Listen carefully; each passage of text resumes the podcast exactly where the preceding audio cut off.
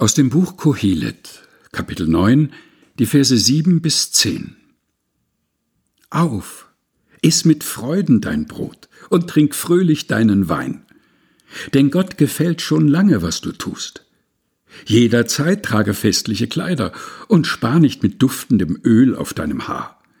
Genieße das Leben mit einer Frau, die du liebst. So verbringe alle Tage deines vergänglichen Lebens, die Gott dir unter der Sonne schenkt alle Tage, die nur ein Windhauch sind. Ja, das ist dein Anteil am Leben und an deiner Arbeit, mit der du dich unter der Sonne abmühst. Was immer deine Hand zu tun bekommt, das tu mit deiner ganzen Kraft. Denn du bist unterwegs in die Unterwelt. Dort aber kannst du nichts mehr tun und planen, nichts mehr wissen und denken. Kohelet, Kapitel 9, Vers 7 bis 10 in der Übersetzung der Basisbibel der Deutschen Bibelgesellschaft. Gelesen von Helga Heinold.